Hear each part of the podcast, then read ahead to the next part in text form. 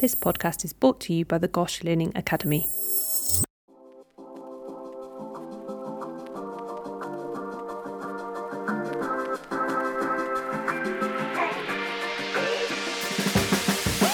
Hello, and welcome to NHS Careers Untapped. The NHS is one of the largest employers in the world, but most people, when they think of a job in the NHS, think of doctors and nurses. However, the NHS is so much more. There's a huge variety of jobs you can do, suiting all interests and personalities. In this podcast, we will be talking to people working in the NHS, in jobs you might never have heard of before, finding out exactly what they do, how they came to be working in that job, and what they love most about it. So, thank you so much, Gus, for coming on the show and talking to me today. To start with, can you just start by telling me a bit about your job? Yeah, sure. So I'm a peer support worker for the NHS, which means that I use my lived experience of mental health issues to support people who are going through a mental health crisis or difficulty. And we use our lived experience. We use not only our stories of how we've sort of managed ourselves, but also the skills that we've we've picked up along the way we implement those in a in a way that we can sort of help people to organize their own recovery and share stories. It's by no means me spending time with someone telling them about myself all the time. It's more just using that experience in an integrated way so that we can support people from a very authentic place. And i think people really benefit from having conversations with somebody who they feel has been through a difficult time and maybe has more of an understanding of the difficulties they're going through. Yeah, definitely. You can really kind of empathize because you've potentially faced some of those challenges too. That sounds really interesting. And can I ask, where do you do this? Do you work in a hospital? Are you based in the community? So, for two years, I was working for the crisis team, which is based in a mental health center, which is somewhere where there's inpatient wards but also offices, meeting rooms. So I wasn't in the wards, I was in an office with a team. And part of our role within that team was to be involved in the conversations that they were having about patients. So we could offer a perspective as a, a, service user myself in the conversation and coming from a very sort of empathetic place where the clinicians weren't necessarily coming from. They would be potentially quite focused on medication and fixing problems. And then our role was to kind of reflect back onto the organization and say, have you thought about this? Have you thought about that? Perhaps this person is going through this. So, day to day, we would be involved with meetings and having those conversations, as well as meeting clients out in the community or at their house or even back at the office, depending on how they feel. So, it's quite a varied role. You spend quite a lot of time moving around and visiting people, but you have a sense of support from a team. So if anything goes wrong or you have any questions, there's managers or clinicians back on the team that you can be in conversation with so you don't feel alone with the responsibility of looking after people. It's much more of a sort of team approach. Right. Okay. So you kind of have the best of both worlds because you have that kind of focus of the team at the clinic or the hospital, but also can still get out into the community and see people at their homes, which I imagine can be quite important for kind of understanding where that person's coming from, seeing them in their own setting. Definitely. And to bear in mind that a lot of people don't really go out very much, if at all. Some people are very isolated. I think the people that we work with generally don't have a lot of support. So they might be finding it difficult to leave the house, engage with any kind of activities that are going on. And that can be our role to try and give them a bit of confidence. And whether that means going along to something with them or maybe just identifying what these things are and trying to encourage them to do it for themselves. Yeah, definitely. How long have you worked in this area for? So, I did some volunteer work for a, a charity organization called Mind for about six months. And I was also volunteering for the NHS during the pandemic. And then as lockdown eased, I, I managed to get this job, which was a full time role. and I worked there for two years. And then more recently, I got a promotion into a slightly more senior role. So there is career progression in this role. And now I, I sort of supervise a couple of peer support workers as well as have a small caseload of my own. Also, I, I take on a lot of responsibility for championing the role, networking with other services. There's just more responsibilities than just seeing the clients day to day, which is also very rewarding. It's nice to feel that I'm part of a community, part of the neighborhood, and part of the conversation in trying to put on activities for people and make people aware of stuff that's going on on lots of fronts. So you mentioned that you got this role after volunteering for Mind and then within the NHS during the pandemic. For the role as peer support worker when you applied for that job, was any particular training needed? Did you have to go and get any qualifications or was that a requirement for the job or no? I think the thing that got me the job first and foremost was my extensive kind of mental health lived experience in the borough. So I knew the team as a patient and I'd had experience on the wards and I knew I'd used services in the community. So that really helped me to give them a sense that I, I sort of understood what it was like to grow up in this area and, and have those experiences. I was also training to be a counselor, quite early stages of counseling skills, which was really useful. So we were learning about active listening and showing empathy and a bit of theory around how to hold space for people in a safe way. So that that really helped. Whether it got me the job or not, it really helped me to feel like when I was one on one with somebody, I was comfortable to sit with them and help them in a confident way, which I probably wouldn't have been had I not had some training. And then when we start the course, there's a lot of NHS mandatory training that you have to do around safeguarding and loads of different topics. And then on top of that, we were given an eight week course in peer support work, which helped us to really understand the role a bit further and what our responsibilities were as a peer support worker. And a lot of that is around values that we we hold and how we should approach certain scenarios. Yeah okay.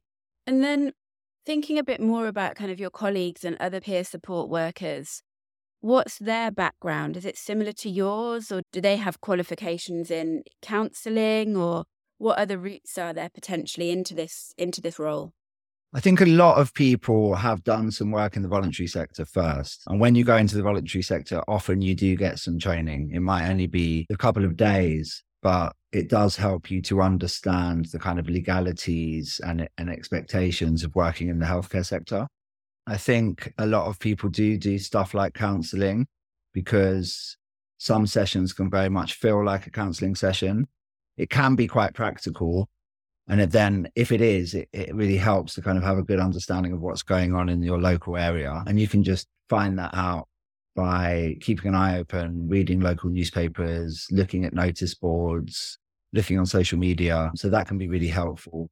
And then a lot of my colleagues have various experiences of mental health challenges. And some people's are a bit more extreme and some people's are quite gentle. And it might just be you know, experiences of anxiety and depression, or it might be that they have family members who have mental health issues and that gives them quite a lot of lived experience.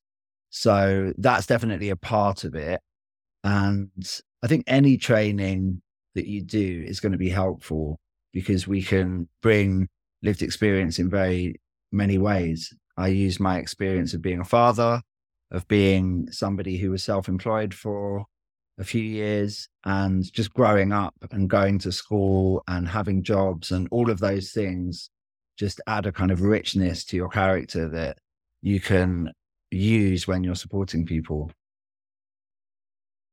Yeah, definitely. So actually for this role it's more about your experiences that are important and what you've what you've dealt with and the challenges that you faced and overcoming them rather than having kind of a degree or a kind of formal qualification.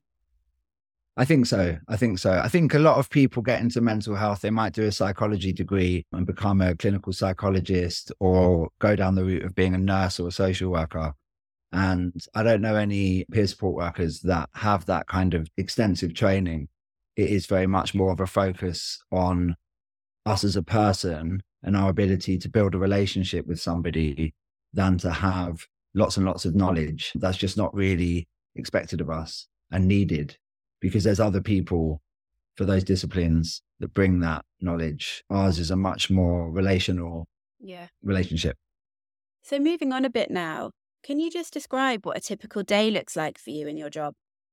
So at the moment, I'm in a slightly more senior role. So I have less client contact. When I was a peer support worker for the crisis team, I would get up in the morning and, and get there early because the team started early and we'd have a meeting at 8 a.m. During that meeting, we would discuss everybody on the caseload. That was my opportunity to contribute to the conversation if I had anything to add, and also to identify people that might be suitable for me to work with. So they would spend a couple of weeks with the crisis team. Once they were discharged from the crisis team, somebody like myself would step in. So I'd try and see two or three people in a day. And then the expectation would be that after a visit, you would come back to the office and write your notes. So you would keep an overview of the conversation whilst kind of respecting people's privacy and not going into too much of their personal details. It's quite important to keep people safe and to keep yourself safe and accountable that you record what was said and what, what's going on and what the plan is. And so if things do deteriorate for that person, then members of the team will be able to access their notes and that will help them when they're sort of formulating a plan for that person. And that's the main responsibilities, really. I, I, was also involved in care plan meetings, which is basically an opportunity to go into the caseload in greater depth. So we would talk about all the patients on the caseload, and we would often present people to the team ourselves. And again, that's an opportunity to identify people that would be really appropriate for peer support and would really benefit. My responsibilities in my new role are very similar but I just spend a bit more time networking with services, going along to events, having meetings with other peer support workers or other supervisors to try and help to improve the service and to have a think about what we're doing and what we could do better. And there's a bit more, maybe a bit more paperwork involved and less client contact. Can I just ask, what do you like most about your job? And on the flip side, what do you find most challenging? For me, I really get quite a thrill out of working with clients one to one. It doesn't always go to plan, but when you have a session where you feel like you've really connected with someone and they've really benefited from your being there, that's an amazing feeling. And I often leave sessions feeling very fulfilled and sort of excited about what I'm doing and future opportunities to just kind of support people and get they're so just so grateful for for that i think the the difficult thing can be maybe maintaining your own mental health. So the job can be very challenging. You might work with people that leave you feeling very drained particularly if they're really unwell and and sort of hitting a bit of a dead end. You can feel like you're hitting a bit of a dead end yourself and that you're running out of ideas and that can be quite disheartening sometimes. So it's important to implement lots of self care, whether that be sort of exercising, seeing friends, going for walks, whatever it is you need to do to kind of keep feeling sort of positive and optimistic at work is really important. And I really enjoy being part of a team. I really enjoy the structure that the role brings. I'm sort of there eight till four or nine till five. It's very flexible, the working conditions. And there's a lot of security in working for something like the NHS organization. You get pension plans, holiday pay, sick pay, which is something that really helps me to relax into the role, knowing that those things are kind of taken care of in the background. And you can just really focus on learning, growing as a person, and then using that to help support other people. Yeah, definitely. I can see that. In terms of kind of your personal learning, what personal qualities or skills do you think are needed for your job? I think patience, the ability to listen to people without jumping in and taking over, just to really empower people to do things for themselves rather than doing things for them, because that's not a very sustainable way for people to look after themselves. So you have to sort of have a, a real strong sense of belief in other people's ability to turn things around for themselves. And you're not there to fix things or to give advice. You're very much there just to offer support. It's it's also beneficial to to be quite an optimistic, positive person, I think, because when you're turning up to people's homes and meeting up with them, you want to go in there with a, a, sort of sense of fostering hope in them.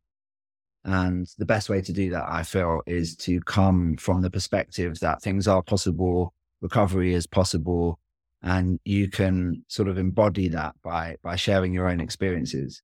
But it's really important that you share your experiences only when it's appropriate. You're not there to talk about yourself all the time. And sometimes you you rarely talk about yourself at all. And I think it's very important to know that that you have to to hold that back and be very considered about what you're sharing and when you're doing that. Yeah, definitely. Because ultimately it's about it's about them and not you. Indeed. Is there anything that you wish that other people knew about your job? Or any kind of common misconceptions that you've you faced when you've told people about your job? I think some people don't know the job exists. So it would be good to have that exposure so that people know that there are opportunities for them to get a really fulfilling job and to use their experiences that may have been quite negative to put a twist on it and, and, and turn it into a positive. I think one thing is that people think they're not going to be listened to by other clinicians so we have a lot of meetings and people worry that their voice isn't respected, relevant, wanted. And I just haven't found that experience at all. I've, I've found that by contributing to discussions, people become more respectful and really value our input.